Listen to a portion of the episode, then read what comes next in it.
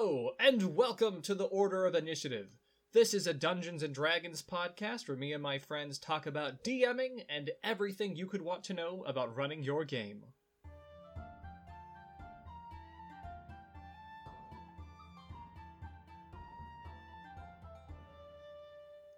I'm Charles, and with me today I have Connor Hello.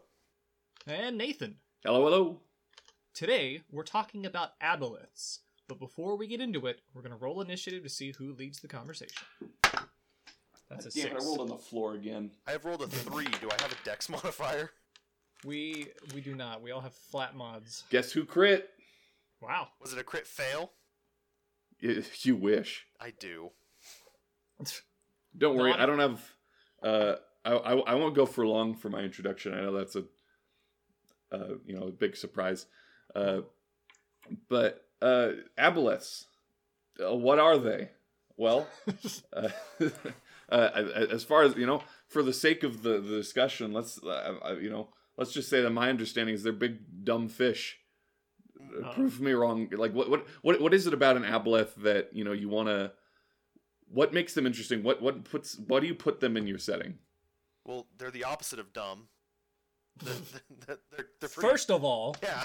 First of all, they are big fish, but they're not dumb. They in fact have all of the memories of every single one of their predecessors and everything they've ever beaten. yeah, They're uh, super horrifying. geniuses. that is an interesting little tidbit about them that they have these perfect memories, and they it, the monster manual kind of suggests that they're very spiteful because of it. You if you've wronged one, it's not going to forget that shit for a thousand years. It will never forget. Alef- aboleths never forget. Aboleths never forget. lore wise, they're very interesting to me. The monster manual talks about how they predate the gods, hmm which admittedly I'm actually not super familiar with your standard D&D pantheon mythos um legends whatever. Um I, I always make my own, but predating the gods is kind of impressive in its own right. what, what the hell are you doing kicking around before the gods even showed up? in apparently enslaving every sentient race before them, and then the gods came as s- like liberators or something. It did- This Pretty much. dumb Why it- gods liberating why sentient races. Why is it that everything that has like immense psychic powers in D and D has slaves? Why they always be doing this? Um, because they can mess with your mind, and obviously the first thing you do when you can mess with somebody's brain is say, "No, you work for me now." Apparently. So I should get psychic powers. the the reason why Connor is on this specific episode anyway is because he heard that we were going to talk about Aboleths eventually, and specifically requested being on. So I want to pick Oh. your brain, Connor. Oh, Nathan. I I, I should correct. Uh, we we heard we were talking about aboleths, and I specifically requested Connor be on. Aboleths are my it's- absolute favorite. They are the they are just the uh, the monster that has piqued my interest from D&D specifically. I mean, you know, obviously like dragons are cool and like goblins and orcs, all those generic fantasy creatures are fun and everything, but the aboleth is like to me uh mm, the iconic D&D monster and that might have something to do with the fact that it's like the first picture in the monster manual. I was gonna mention that it's like the second entry in the entire book. You've probably seen it if you've cracked open a monster manual. Yeah, exactly. And um, I started in three five, and it is the first entry in in that book. Um, wow. It's uh, its monster manual entry, and that has just this terrifying picture of a bizarre fish with the three eyes and everything. And I, uh, um, not to be an addition elitist or anything, but the three five uh, monster manual just has this art that blows the fifth edition one out of the water. Uh, I actually agree. pun intended. Um, and it's just I I can't get behind the fifth edition one as much. Not to No, say I mean I the the fifth edition one is what I'm more used to, but honestly, I think that the third at three point five is a little creepier. It, there's just something about it that's a little more uncanny. The the three uh, the fifth edition one kind of looks like it could be a real creature, but three point five something about it just looks wrong. Like it shouldn't be here. I think that's what captures it as a uh, what's the word aberration.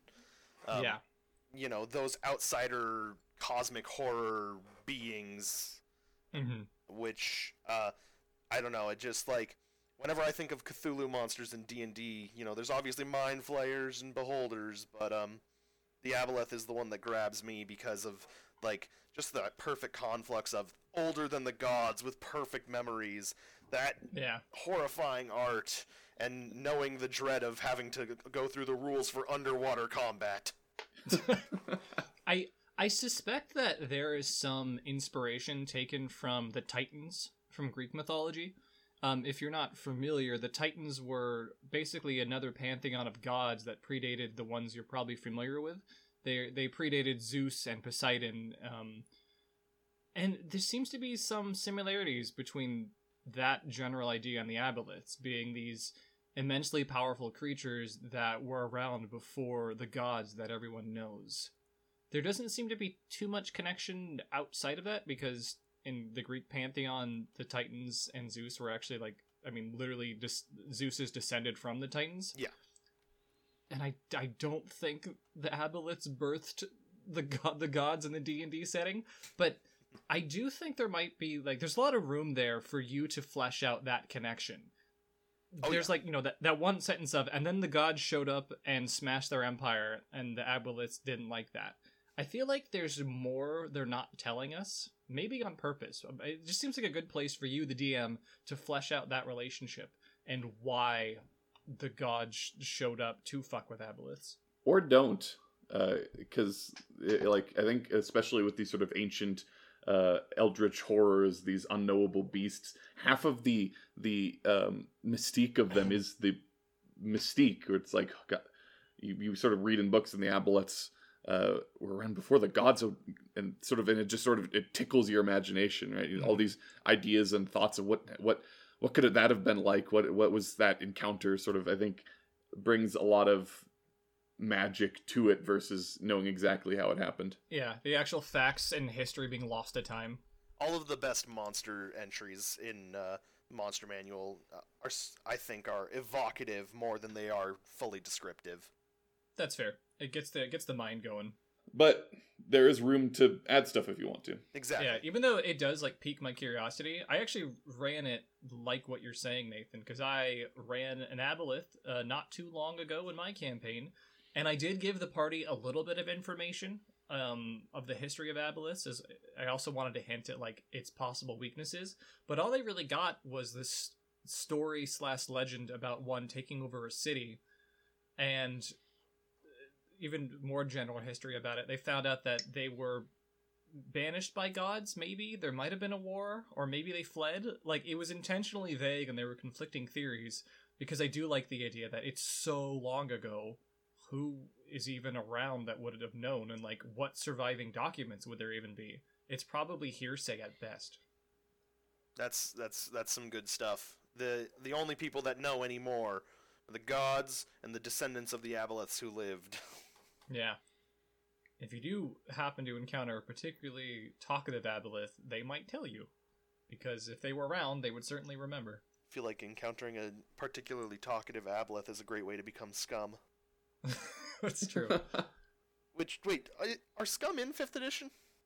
I don't think so. I don't know what that is, so I'm gonna say no. Oh, um, Because I know everything about fifth edition, obviously. if the uh, uh, in the three five uh, monster manual, there's a second entry way back in the S's, and uh, not at all close to the aboleth entry. Uh, that's just scum, uh, spelled S K U M. Oh. And uh, if an aboleth uh, enslaves a creature for like a long time, or if it does some evil, vile ritual, or you know whatever way the DM thinks is appropriate, their slaves become scum, which are amphibious humanoids, kind of like Sahuagin or Kuo-toa. Um, oh. There's, n- I honestly don't think there's anything particularly special about them in their entries or anything. They just, you know, it's they're aboleth slaves. Interesting. Well, fifth edition kind of does that. It doesn't make a new creature type, but uh, you know, throughout its stack stat block, which we'll touch on later, it has a lot of features that turn you into an amphibious humanoid. Uh, they're all temporary, though; they, they're not permanent, like it, it seems to be in the case with Scum. it does there it does have a side effect to its tentacle attack that can turn your skin translucent and slimy, and you can really only survive underwater. which uh, Um, has been a thing for as long as aboleths have been in the game. I'm pretty sure. yeah, which uh, could be like them trying to to adapt it a little bit. Yeah. I kind of, I mean, I I only just now hearing of Scum, so maybe I don't have the more nostalgic attachment to it. I kind of lean a bit more towards their thralls, as it were, not being so obvious, because then you can use them to infiltrate populations or even the party, or even have someone in the party be it. But if someone in the party is like slimy and has translucent skin, it's not so subtle. You can't really have that that reveal later on. It's gonna be pretty obvious. I mean, I, I I don't question it. What they do on their free time is their own business. Hey, I've had some PCs with pretty weird character descriptors. Right now, I have a half drow in my party. That's yeah. Ouch. I mean, I, the, on the other side, I'm getting some fun ideas for doing a like Shadows over Innsmouth type location Mhm. where an entire village is infected by a thrall or by a aboleth, and maybe it's not so obvious, but in general, the population just kind of has a grimy look to them. They all seem a little damp permanently, and they are all under the influence of an aboleth. That could be fun to work with. I kind of did something like that with the game I ran for YouTube a few years back. I don't think I made them uh, physically weird, but I like I'll, I like this. There was this whole town that you were in investigating that. Um, uh, if you're like everyone you talked to was just off somehow. Yeah. Uh, so I think I think there's is a, a good way to sort of find that balance. Like maybe recent um, acquisitions, recent thralls by the Aboleth are are uh, generally fit in more, but the longer that they're under its in, its thrall, then the the more uh, vile and, and weird and icky they become, and it sort of Yeah. works in its favor. Like you know, as as it's sort of beginning to uh, extend its influence over a place, it's subtle and it's insidious and it's hard to tell. But by the time you realize something's really wrong here, it's it's far too late. Yeah. You could even have the party start slowly changing if they're in this this area long enough. Yeah, it'd be a really long form campaign. I uh, Yeah. have a couple modules that spring to mind that would be good to rip ideas from for uh, for that. But uh, I'll tell you about those later. I uh I, I think the thrall aspect is what is interesting to me about the aboleth. There's a lot of creatures in D and D that can make thralls, like vampires and mind flayers have other versions of their own thralls. But when running an aboleth, like like the one I ran recently, what I really wanted to build up was this idea of its own colony built around it, which is in some aspects a bigger threat than the physical aboleth itself.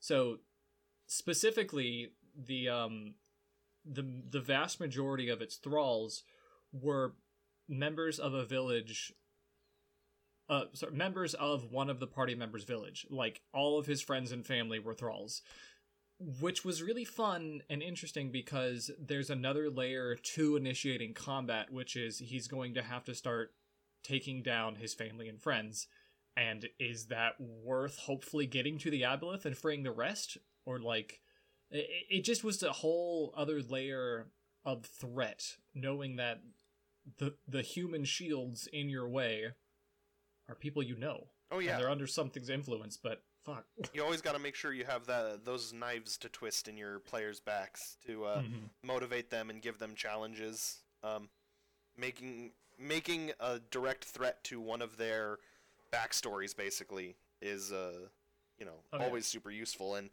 an Aboleth mind controlling uh, their entire home that sounds pretty good to me. Yeah, and you could. I mean, you you could have it be random villagers, but I feel like if you have a more murder hobo inclined party, they really might not care about mowing through random villagers that they don't know. Along sort of the similar lines, it is also important to note that the Aboleth's probing telepathy lets it learn the creature, any creature's greatest desire that it communicates telepathically with. Hmm. Oh, So- that's right. You you can have like it has a lot of other ways in it, like a really good tool specifically for interacting with specific character backstories. Like, oh, you want this? Well, in my great reach and my great knowledge, I know how you can get this. Or I can, yeah, I can give you this if you do this for me or help me. And And then there's the eternal question of is it lying? Yeah. Yep. I, I do like the idea of them being extremely manipulative if they want to be. They have an intelligence of 18, so they're very smart creatures. And if they know something's deepest desires, it's absolutely within their means to twist that to their advantage and straight up lie about helping. 18 charisma too. Yeah. So uh, they- they've they've got the means to do that as well. And, And how like- do you make an insight check against an aboleth? read, gonna read its face? You can read Good its luck. three eyes. One squinted, I think. What does that mean? Uh, Does it mean it's happy? Well, if it's the bottommost eye, it Stress? means- the monster manual talks about how you know getting fucked over by the gods so long ago has made them kind of all spiteful and conniving and they might lay out plans that don't have an end game for another couple millennia so you could be one very small piece like in a puzzle to a much bigger game the aboleth is playing. Maybe it's just using the party to kill one specific member of a government because he knows that'll weaken the government in like 20 years time and lead to its collapse and like it could have huge far-reaching plans you can't really comprehend. And i, I think that's just such a fun element to the aboleth knowing that its mind for the most part vastly outpaces your own And like another thing to consider is because its plans are so far-reaching and so grand, and you're just such a small part, it probably m- might not even care too much about losing. Uh, Mm. It's like, oh, yeah, you might you might have beaten me in this juncture. That's just a minor delay. We'll catch up later. Or hell, even better, it might just be, ah, darn, that plan failed, but as a direct result, I won in some other uh, area that you hadn't considered. I think I'd Yeah, lean ma- towards doing that one because uh, the first one to me smacks of "I'll get you next time, gadget." well yeah maybe maybe its bigger plan is it always planned to lose against the party and a way to make them stronger and more experienced so then whatever bbg you are putting the party up against it wanted that villain taken care of it, it's all it's part of its plan I kind of love that. I'm, I might, I might rip that. i, I think it's fun then your next campaign, the the Aboleth's VVG, because the previous one is now out of the way. No, that's seven campaigns down the road. You gotta, you gotta realize long-reaching plans. That's Yeah. well, you know, it's you you you you you you you do a big time skip is all. Oh, okay, The- that works too. The irl uh, players at your table will not see this come to fruition for another 20 years Talk about. it was all it was me all along It was me, Barry. Party. It was me. um, That Aboleth you fought last state uh, session. It was me, Barry. I was that DM. Wait, um, Wait a second. Good, close enough.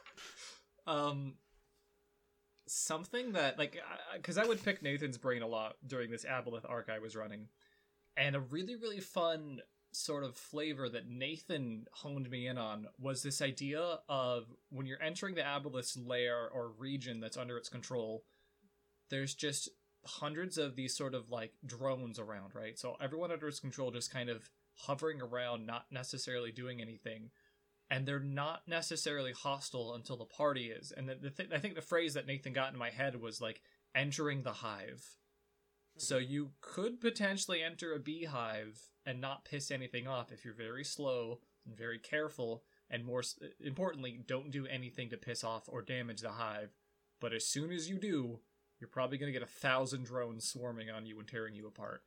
my my primary inspiration was the Borg. For anyone who's seen Star Trek, like oh, the Oh, yeah. first episode that they encounter it, they beam over to the uh, you know the the the away team beams over to this Borg cube, this alien ship they know nothing about, and they're just walking through, and there's all these these weird cyborg people that are just wandering around doing their business without a care in the world that these these random humans have shown up on their ship. They they have their work to do. They're going to do it, and they don't they don't care. But as soon as as the Enterprise crew starts fucking with shit, just all all of these these uh, Borg drones that they had interacted with sort of turn around, and it's time to assimilate. I see. I think I. I think that I find that more stressful than if they were all hostile from the start, right? Because then you you beam in, and everyone starts blasting immediately. Or in D and D, you walk in and there's immediately a fight. Oh, But yeah, kick the door down. if they're if they're technically like peaceful, that's you just build tension the whole time. You never know what's gonna set them off, or if the aboleth will lose patience and just turn them on you.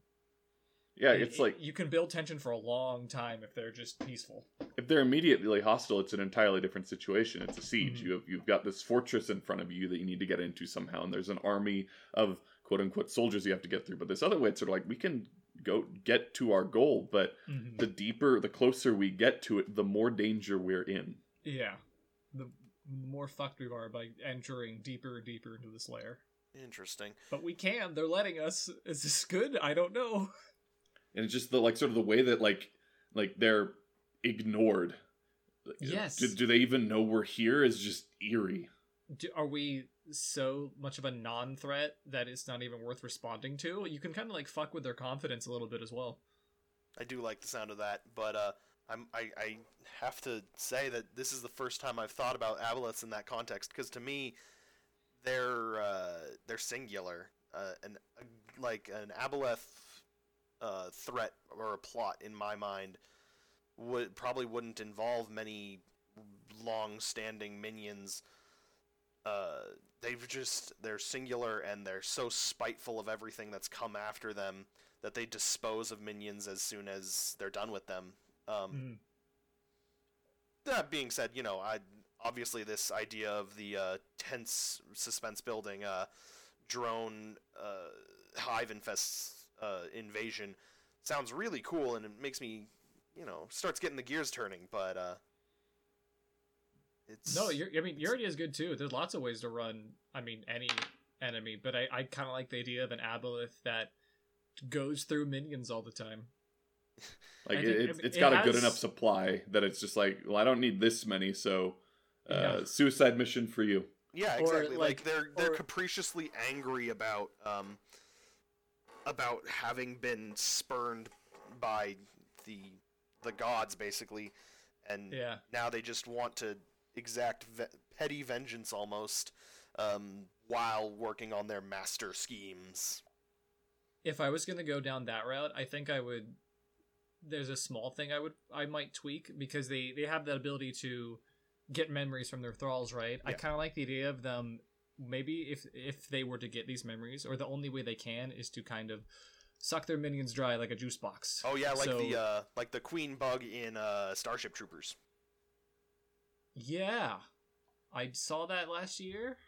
I've only seen it once, but I think I remember what you're talking about. She uh sticks her uh proboscis oh, in oh, the oh, guy's yeah. brain and literally sucks it out. Yeah, I kind of like the idea of something similar, where like if it wants to acquire knowledge, it has to like physically drain the bodies, or Yeah. s or at least do some process that ends up killing them, and it's just going through person after person to try to get find the knowledge it needs. Agreed. That could be fun. That We do kind of have something like that when it's legendary actions. If you look We at the do. psychic drain, it does just that. If it's got a creature charmed, it can just boom 3d6 psychic damage, Mhm. and it gains hit points. But we can, we, I mean, that's an easy flavor of gains Yeah. memories too. That was part of why I like the idea of it having hundreds of, of drones around it, because if combat was going to break out against it, it just had a bunch of snacks nearby that it could get some health from. Perfect. I love that plan. Do you uh do you think well it, shifting it a little bit, what do you think of the inclusion of this as like it's basically psionics in 5th edition. Um and uh psionics always had a reputation in my uh in my original group of being unfun, but I think it's a well incorporated on the Aboleth as far as 5th edition goes. I know it was like more infamous in three five for being broken and insane. I think I I think it works just fine here though because it's psionic stuff for the most part is you like you can resist it like its enslave feature there's a wisdom save there um for its cloud that changes you there's a con save so there's a lot of things you can do to actually build up resistance to it and i mean it, it i mean it has legendary actions or sorry lair actions um it can cast phantasmal force so there's all like a basic uh, basis in the mechanics of 5e for these things to work so i don't see I was gonna yeah, say, I yeah, have it's- any problem with it I was gonna say, yeah. Basically, it looks to me like it's the uh, the normal system. It just you know will do psychic damage, for example. Mm-hmm. Yeah, like one of the issues with 3 5 and why it had this reputation is because it was an entirely different system. You didn't have spells per day, you had power points, and spell different powers you cost would cost a certain amount of power points, and the entire system worked differently. things that would resist spells wouldn't resist powers and vice versa. Uh, and and how 5e does is just yeah, it's just another form of magic. It's it's it's ingrained in the existing system, and I think as a direct result, it it integrates a lot better because it's Mhm. no different than anything else. It just has the word psychic on it. Beautiful. there i think there's an interesting element that we've kind of been dancing around um, to the aboleth which is like the structure of their lair in general because aboleths live underwater so just getting to them is a hindrance in of itself because how your typical party cannot survive a battle underwater for very long and they're probably you know an aboleth is probably not 20 feet from the shore hanging out. They're probably at the very bottom of a lake or even an ocean or some other weirdness. My favorite example was uh, I don't know if this is in the fifth edition one, but my favorite example is that they are the lords of the uh, elemental plane of water, and they reside in the deepest bowels of there. yeah. And uh, getting to uh, such a place, you uh, gotta wonder about like, is the pressure of the water crushing the players? Breathing underwater, moving underwater. All of these rules that they need to find a, a way to get around is, um, you know, one of the biggest challenges to fighting these things. Yeah. And obviously, as a DM, I think you need to facilitate their ability to tackle that problem in the first place. Like, ha- you know, some, some access to water breathing potions or spells that will allow them to do it. Um, what I did is this was kind of me showing my DM hand, but I think it worked. The, the party knew of a an oracle type character who had actually died quite a while ago, but had left the party a note basically outlining some of their future and included a little note that said, and I think you'll need these, and gave them water breathing potions. And they didn't even encounter the aboleth for like another four or five sessions, but they're like, hey, we got water breathing potions ages ago. Did that dude knew like know we would be doing this? Which is me just using my my DM uh DM god yeah, powers. Yeah. But it kind of works for an oracle character to, Oh, no, to have seen this coming. I uh I, I my old reliable is um we need to go deal with this aboleth. So let's go talk to um you know stand in mages association or this wizard we know whatever. hmm Um and that character will then give them a uh, a task or be like I'll give you this if you do this, you know, classic Yeah. Zelda plotting. Um I can make those potions, but I need to get the gills of a bu- bu- bu- Exactly. Or um, mm, mm, I think the one that worked best for me was, oh, you're gonna go fight an. Well, let me do some research and see if you can get anything for me from them, so that Wow. this can be a worthwhile endeavor for me too. Yeah, Uh, I-, I like that. There's lots of ways you can set up. collect a vial of mucus, and I can use it to make, you know, magic potions or something. Um, I think another Or thing. my own aboleth. Oh no. I I Mecha the Aboleth. Aboleth in the Aboleth in my campaign, I even kind of tweaked its. I tweaked a lot of its abilities, but I gave it the ability to gift um p- things it came into contact with the ability to breathe underwater as long as it chose to. So that's always an option, depending on the Aboleth. Like if the if it is using the party for its own goals and actively wants to keep them alive, at least for a little bit, I think it could be fun to let the Aboleth be allowing them access, which actually is fun on two fronts. Because I mean, a it, it kind of helps circumvent that issue in the first place, but b they kind of need to start staying on its good side because what if they're deep in its lair and they piss it off and it's like you know what i'm revoking your breathing privileges like you suddenly need to really start appeasing this creature Your trial of water breathing has ended. Would you care to purchase? exactly. That oh, you know, I almost wish I had done that now because that underlying threat of hey, if we piss this thing off, we are going to drown.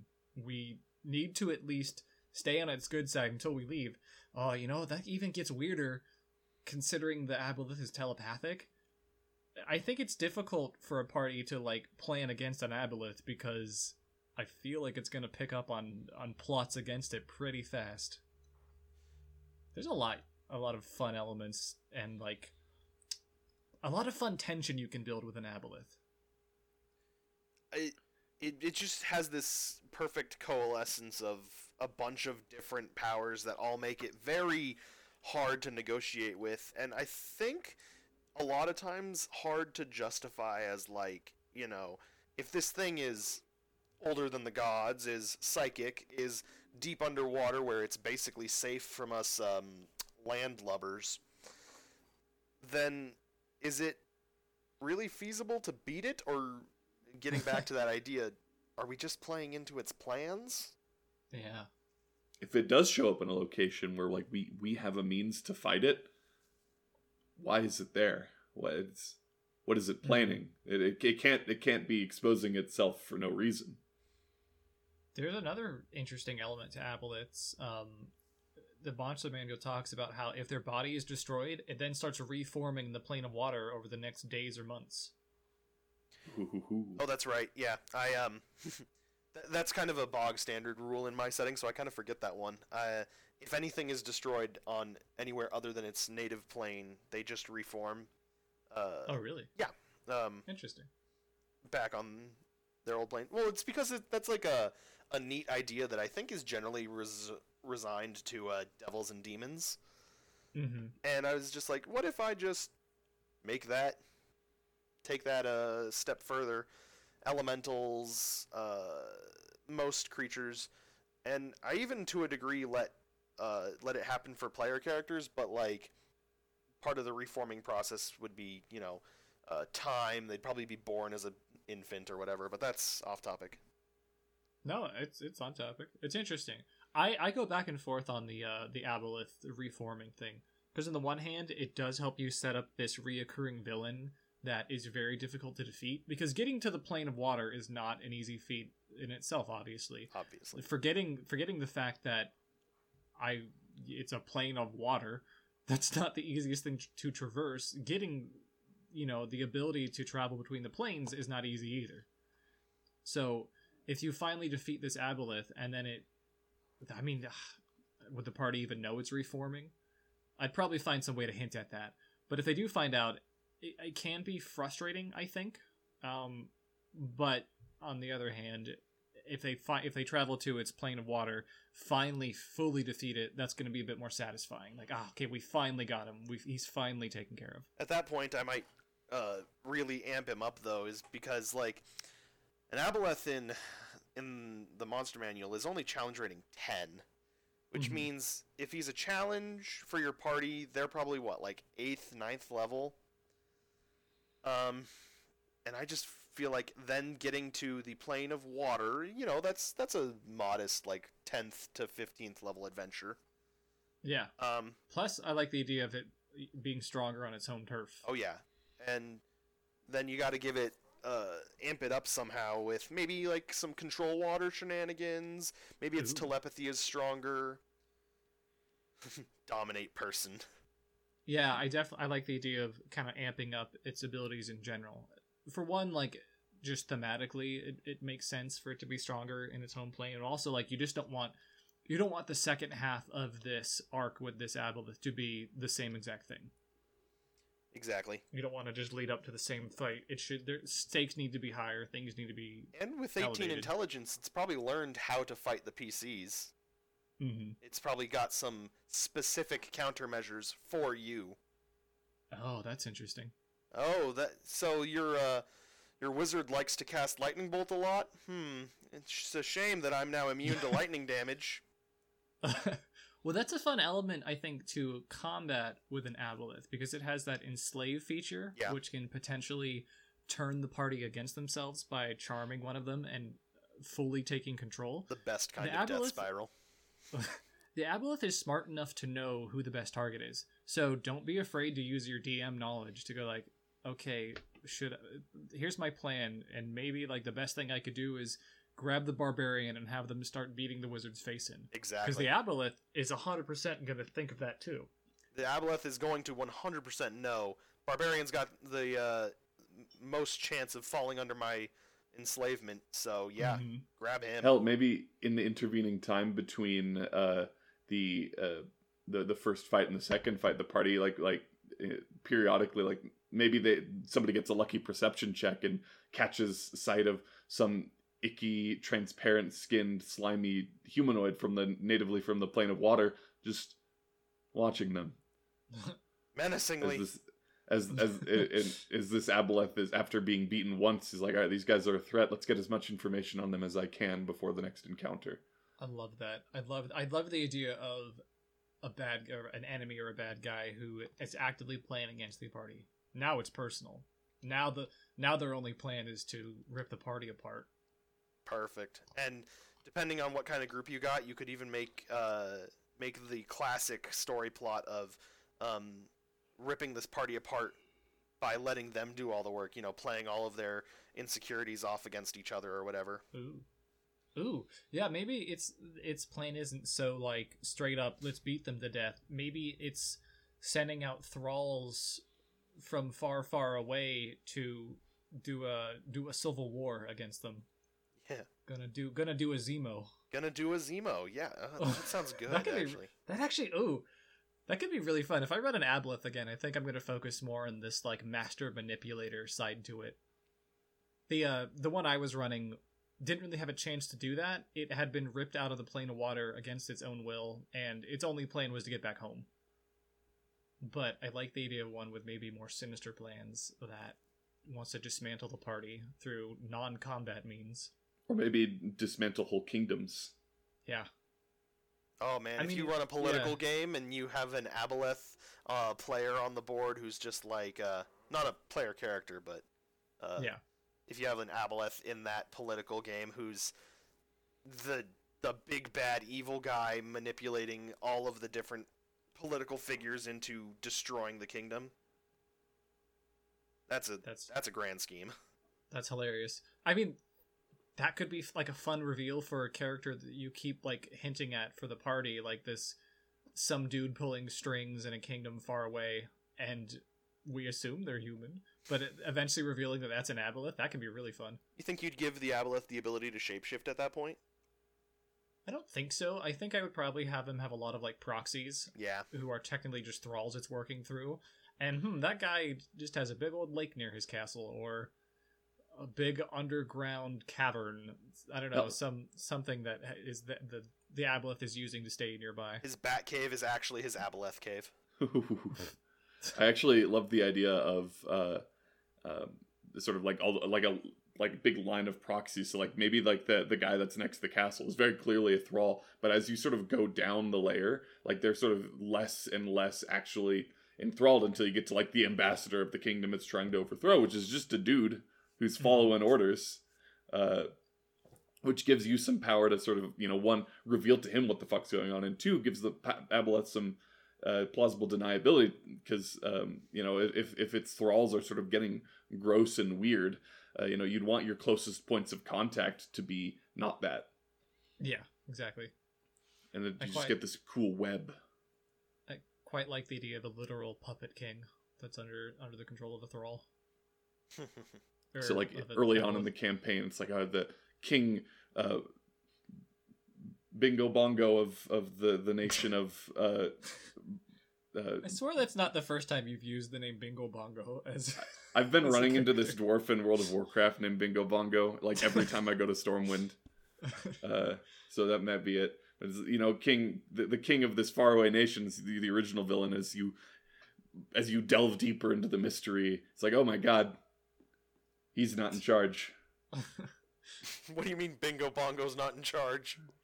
Hey man, he was born with, he was born a king. He could have been in charge. There was a another element to my aboleth that I tweaked considerably from what's in the monster manual because I really I like the idea of hyping up its all the thralls around it. The way I started thinking about an aboleth was that it's like the makeup of its body and mind and general physiology is so different to our own that it uses thralls as its way of interacting with the world in the first place. So I ended up stressing to the party that the aboleth wasn't inherently evil. It's just like how it taking thralls is how it needs to survive. So excuse me. When the party was trying to communicate with it and basically telling it that what it was doing was wrong, that it needed to release these people, uh, it said something to the effect of if you found yourself stranded in a foreign land with no eyes, arms, or legs, would you not seek new ones? And I, I just I like the that idea of like it's it's not doing it out of malice. You know, it's not acquiring thralls out of malice, but it's physically fairly weak and can't survive on its own. So what else is it gonna like? It, that's just how it's evolved to exist in in the first place. Is it It's needs these things by- tending to it. It's limited by our world's norms, and so it needs to adapt to that. I uh, I, I will say that I I don't like the idea that it's physically weak because I remember uh, I have my three five monster manual right here, and its strength score is twenty seven. Thank you very much, but I mean, in in in No, fifth yeah, edition, yeah. its strength is twenty one. yeah, So I'm I definitely am departing uh departing from the norm here. yeah. Um, and it's I would understand if someone's not into that. I just I can't help every time I like see a monster, I like how can I tweak this? How can I? I pretty much use everything as a, a jumping off point. Yeah, how's it yours? Well, it's also it's also notable that uh, it's not exactly far off to say it's it's physically weak. I mean, its primary strengths are its psychic powers. If you if this, if it uh, uh, decided to um, forego the use of its psychic powers, it would have a whole one two abilities Yeah. that, that it could use to, to defend itself or do things. It, it, it- its tentacle and its tail. Every, uh, but just about everything else on its stat block, um, it has something to do with mentally ma- manipulating its foes. Mucus cloud is a is a maybe. I don't I don't know if I could call that psychic, but that's, Uh, that's I- in in my 3.5 manual, that uh, mucus cloud is li- listed as an extraordinary ability, which would mean that it's part of its physiology, not its uh, psychic powers or whatever. so three whole abilities. To be fair, like the strength is is actually its highest stat in in fifth edition. Its intelligence is 18, charisma is 18, but yeah, the strength 21. Wild. So weirdly enough, that's like its dominant trait. but I no, but now that you're the- pointing out, that's super weird that it, that is its strongest ability. it's a It is a little big odd. friggin' fish. It is Big a fish. big fish. Um, but that was just a flavor like I I started leaning into the idea that it actually needs these things to operate because I I always try to if I can build up the villains of certain arcs to be sympathetic or at least let the party understand why they're doing what they're doing. And if this creature is just doing this to survive because it's how it's evolved to interact with the world it's still probably it's you know it's still something you need to take care of because you're not going to find that out and go oh okay you can have my whole village that's fine. But it, it does add more layers of complexity to why this creature is operating the way it is. And don't get me wrong it's it's very interesting to have an, a master manipulator who's plotting to bring down a kingdom um but i think this is fun too Yeah, it sort of it, it also gives the players um, uh, you know alternate means of solving the puzzle. Like, uh, wait, so you're telling me if we find a way to send you home, you'll leave us alone? Mhm. Yeah. Oh, let's do that then. And that Uh, was exactly what the party did. They said, okay, if we help you go home, you'll let them go. It's like, yeah, okay, I guess. Hmm. I, I would, I think I maybe phrased it a bit better in the game. But yes, they the party elected to just help it because it seemed like the the route of least I don't know deaths. The way of least resistance, if nothing else. They- Yeah, They, they did let it take one thing home with it, didn't they? Though. They they did. This was delightful. So like this whole Aboleth arc kicked off in the first place because they found this Boggle, which is a little almost goblin type creature. Yeah. Um, who was under its control, and it kept talking about the the, the party was traveling through a mountain, um, and they saw this. They were walking over a frozen lake, and there's this huge shadow darted underneath them in the ice. And they're like, "Oh, what the fuck is that?" And the, the little Boggle's like, "Oh, that's God." They're like, oh, okay, we should get out of here. That's but- God. That's God. um, he was very much under the Aboleth's control and had been for quite a while. Mhm. Um, but they ended up getting really attached to this this Boggle who called Drix, and the f- they adopted him as parties tend to do with little gremlins. And the further they got away from the mountain, the more distressed Drix got, and eventually was in like physical agony because the Aboleth was trying to call him back. Anyway, they eventually like they break him out of the the control of the aboleth, Mhm. and when they go back to try to f- free the village, they come up they come to the agreement of okay, we'll help you go home. We'll get the resources to help you finish this portal so you can go home. And once they came back with that, the aboleth basically said like, I'm changing the deal. I'll let you take. I I originally had been release the women and children, and then we'll let you go home. And the app was like, I will release everyone if you give me Drix back because he's been very entertaining and I want him back. And the party agreed to it. They're like, fuck, we can't we can't put like half a village against one person. Like we have to think of the greater good. And it was very heart wrenching, and pe- like they were pretty upset for a hot minute. Uh, but they agreed to give Drix back to the Aboleth and then just let him go back to the plane of water with him. It was very Party gave up their little mascot. Yeah, they were pretty upset about it in and out of game. uh, that was a very memorable conclusion to an arc because I was geared up and ready to go for combat, but they elected to to take its deal. Actually, I didn't like super expect them to because when you're given that I feel like usually in D&D when you present your party with option A and option B, they go fuck you, we're going to figure out what option F is and do that.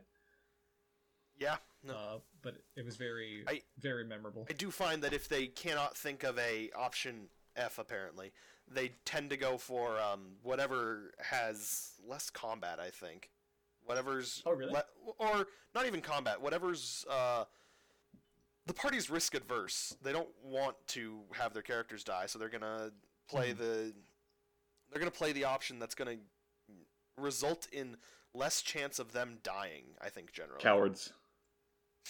I guess, Cowards. it, I guess it depends on your party. Um, my party usually goes for, I don't know, I don't know how I don't know how I describe it.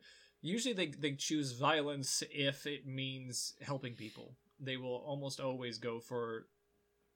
They don't seem to care about self preservation so much. Uh, if it means helping people or saving people, they will very willingly put their own lives on the on the line. I there wasn't another element of like when the party was trying to get their way out of this deal, the aboleth started releasing thralls who started immediately drowning. So there was that that other threat of we can't like if we kill this aboleth, is everyone just gonna drown right away? Like they were given a shit deal to be sure. Those are the best deals for uh, a DM to give their party, though. Yeah, I'm still waiting. Like they they've been putting together some ideas for how to go rescue Drix, though. I think they're looking for a way to get to the plane of water. Because so there very well could be a follow up to this story in a couple months. Because I think it's very likely the party is going to pursue that aboleth and try to get their their party mascot back. Absolutely beautiful. I wish them the best of luck. I hope they find Drix and something horrible has happened to him. Uh, there's been a couple of jokes about Drix becoming the BBG. I'm not opposed to that because that would be hilarious. He's absorbed Aboleth powers from being in contact with it for so long. Oh my god! He's got a mucus cloud and a psionic attack now. Write that down. Write that down. Write that down. Want to talk about its stat block? yeah, I was thinking like yeah, combat as well. Yeah. Yeah, we, we were getting into combat a little bit. So what what what tools does the Aboleth have to defend itself when the party does inevitably decide on the uh, um, option F, which F of course stands for fight. Obviously. Um, it's got some tentacles. It's got some tentacles. They do smack you. Um, Yeah, we talked about it a little bit.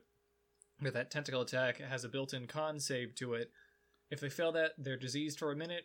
Uh, so in in that minute window, it can be re- that disease can be removed by any magic that cures disease. But then after that minute is when they become slimy and kind of gross. They can't regain hit points unless they're underwater, and this disease can't be moved unless it's by a heal or another disease curing spell that's sixth level or higher, which is pretty rough. that's that's some important stuff. Let's see. Sixth level spells And- you get most generally at about uh, what's that? Like eleventh level. 11th, 12th, something like that. So if it's a CR10 creature, um, then and you put it up against a, you know, a 10th level party, they don't have spells that can undo that. Yeah. It is worth noting that once that second level of that disease kicks in, if they're outside of water, they take a d12 of damage every 10 minutes.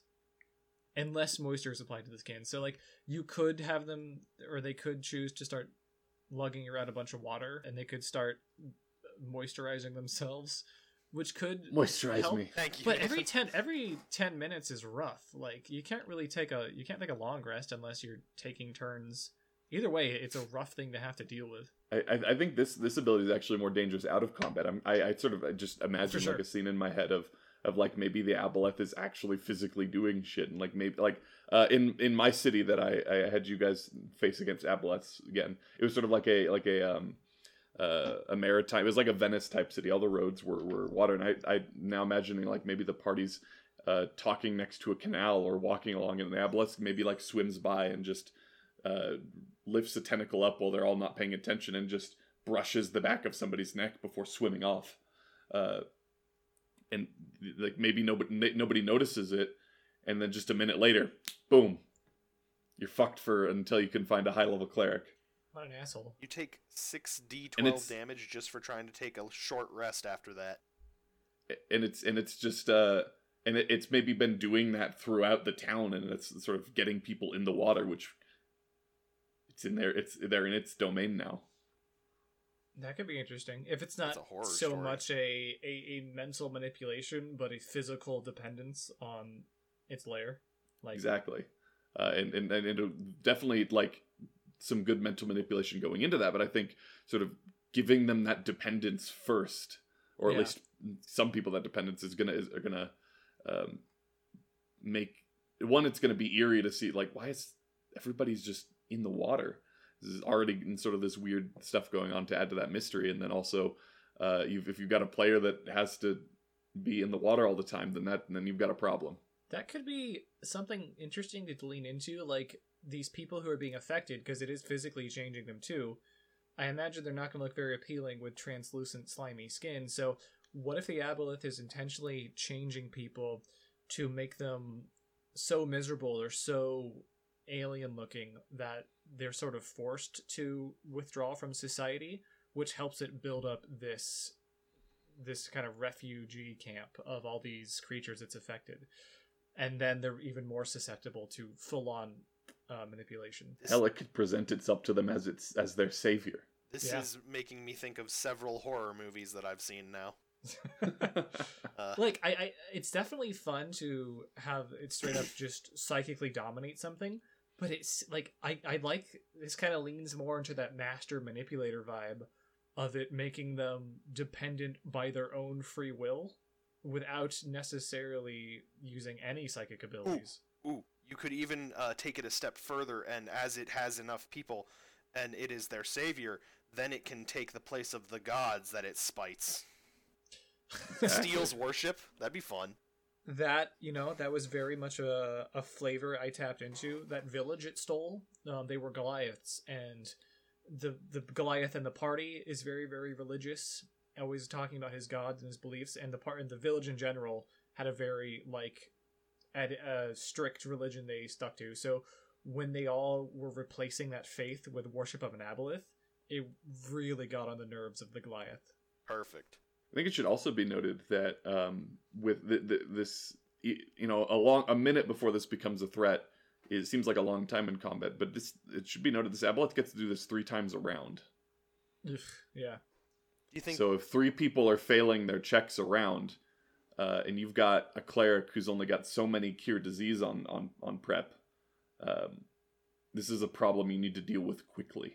yeah Do you think you might? Uh, okay, so it can do three tentacle attacks around. Um, do you think that if it goes through the whole party and everybody is afflicted now, um, do you think a subsequent attack might like accelerate the process or uh, reverse it or?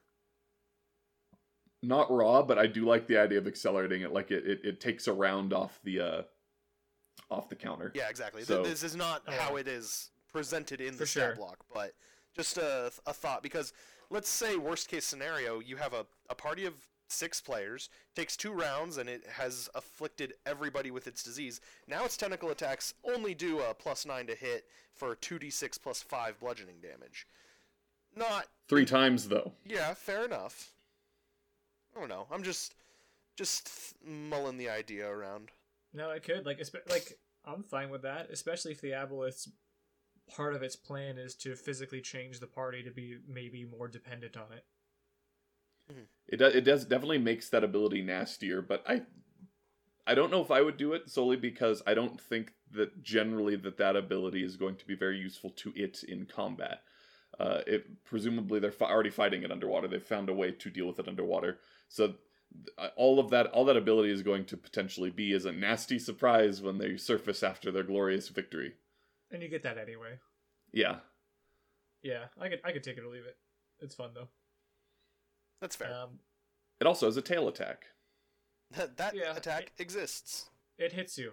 Neat. It kind of sucks because it could either do that for 3d6 plus 5 bludgeoning damage, or it could do the tentacle thing three times, which is a whole d6 less damage plus a disease. yeah, I think I'd rather just do the the tentacle attack for the most part. And oh, they both have ten foot reach. Never mind. And then we've talked about enslave a little bit already, but it forces a, a DC 14 Wisdom save, and then fully takes control of a creature that fails.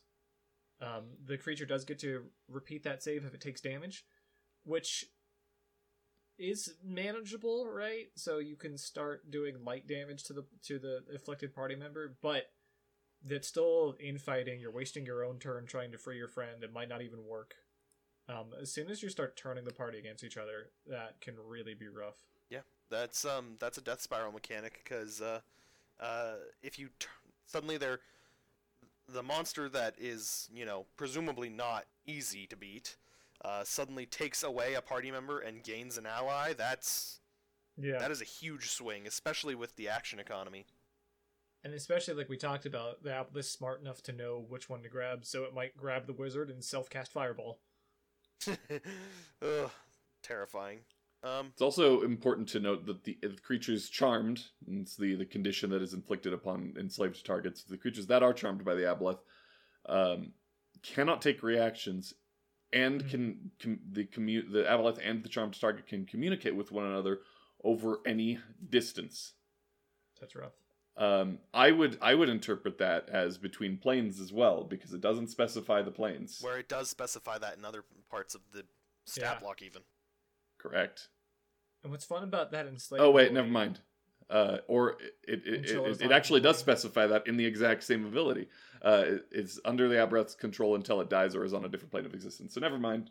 And what's fun about that is you can definitely use enslave outside of combat. I don't see any reason why it would be obvious it has charmed something. So sleeper agent in the party, permanently under the control of the. Not permanently, but like unless it's taking damage and it's still in the same plane of existence, you can just send one of your players a message, "Hey, you're under the control of the aboleth. Act like normal until I tell you otherwise." Th- ooh, I love that shit. That is, that is part of the, uh, uh, the uh, adventure that I was thinking about from earlier, even, and that's, uh, oh, really? yeah, no, that's, uh, I've done it once, and it is a blast. Uh, my player, I think, you know, it depends on the player, obviously, but the player that I did that on absolutely was ecstatic about the prospect of just being, you know, mind Sleeper whammied by a monster, and, uh, Yeah, I would love doing that. I would love that happening to me too because drama. I, I did that something similar a while ago. It wasn't mind control. It was actively replaced by a shapeshifting hag. But I told the players like, all right, act like yourself, but this is the character you're playing's goal now. uh, and I, I loved when the, the, the goal was to um, basically find and uh, touch the Fey Lord to steal his power that the party was trying to go help. And the party's like, oh, we don't know. They, they got to the portal to his realm. It's like, oh, we don't know what's on the other side. We're going to take a short rest here. Um, then we'll move in.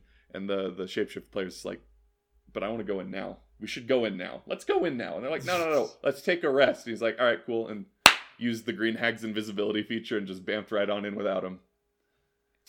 Amazing. Uh, that is hilarious. loved it. Anyway, I the uh, uh, Aboleths. last last little thing the aboleth can do is lair actions. So initiative count twenty. It gets to either cast Phantasmal Force, which is a pretty useful spell. It basically makes a very, very, very compelling illusion. Um, That can do damage potentially, right? It can, Yep. yes. Um, you can make it act like it's it's damaging you somehow. So you can summon allies to the aboleth. I mean, that's really up to the DM's creative process. There's a lot you can do with convincing illusions. It also can make a water surge. Um, affected targets have to make a strength saving throw or they're pulled and knocked prone. That's delicious considering they the aboleth would then get advantage on hitting them. Um, And then it can also use that same water just just damage them. Yep. Within 90 feet of it, wisdom saving throw or take 2d6 psychic damage. So the aboleth can very much stand on its own, even without um, thralls against a, uh, you know, a decently leveled party. With- With legendary actions, lair actions, and charming, it can quite quickly turn the party against itself and stand on its own two. well, Its own three tentacles. Yep. And one tail, which will only be used for legendary actions. It's true. It isn't worth noting, I think, that the lair actions, the so the first one, if something uh, breaks free of the first phantasmal force, that they're immune for 24 hours. And then the other Mhm. two both say that you can only use this uh, once, and then you have to use a different one before you can use this again. Yeah. Which I think is interesting. I'm not sure why it's there. I guess to I stop think a DM from keeping somebody prone forever, which would be kind of annoying, but It also makes Yeah. the fight more interesting, where where different things are happening at the top of every round. I was gonna say the exact same thing. So it's not just phantasmal force, phantasmal force, pool of water, pool of water. Like every turn, every round rather, would feel like he's pulling out some other tool from his bag of tricks, and it's just, oh my god, this aboleth can do so many things. It, it just makes the every round feel a bit more dynamic if there's some huge new thing happening every time. mm, fair enough. Did we It's also probably go ahead? the reasoning's probably a mixture between mechanical balancing and keeping the fight interesting. Makes enough sense. Did we uh, talk about the uh, mucus cloud or the probing telepathy? I brought up probing telepathy briefly, but we didn't really go into depth about Mucus Cloud.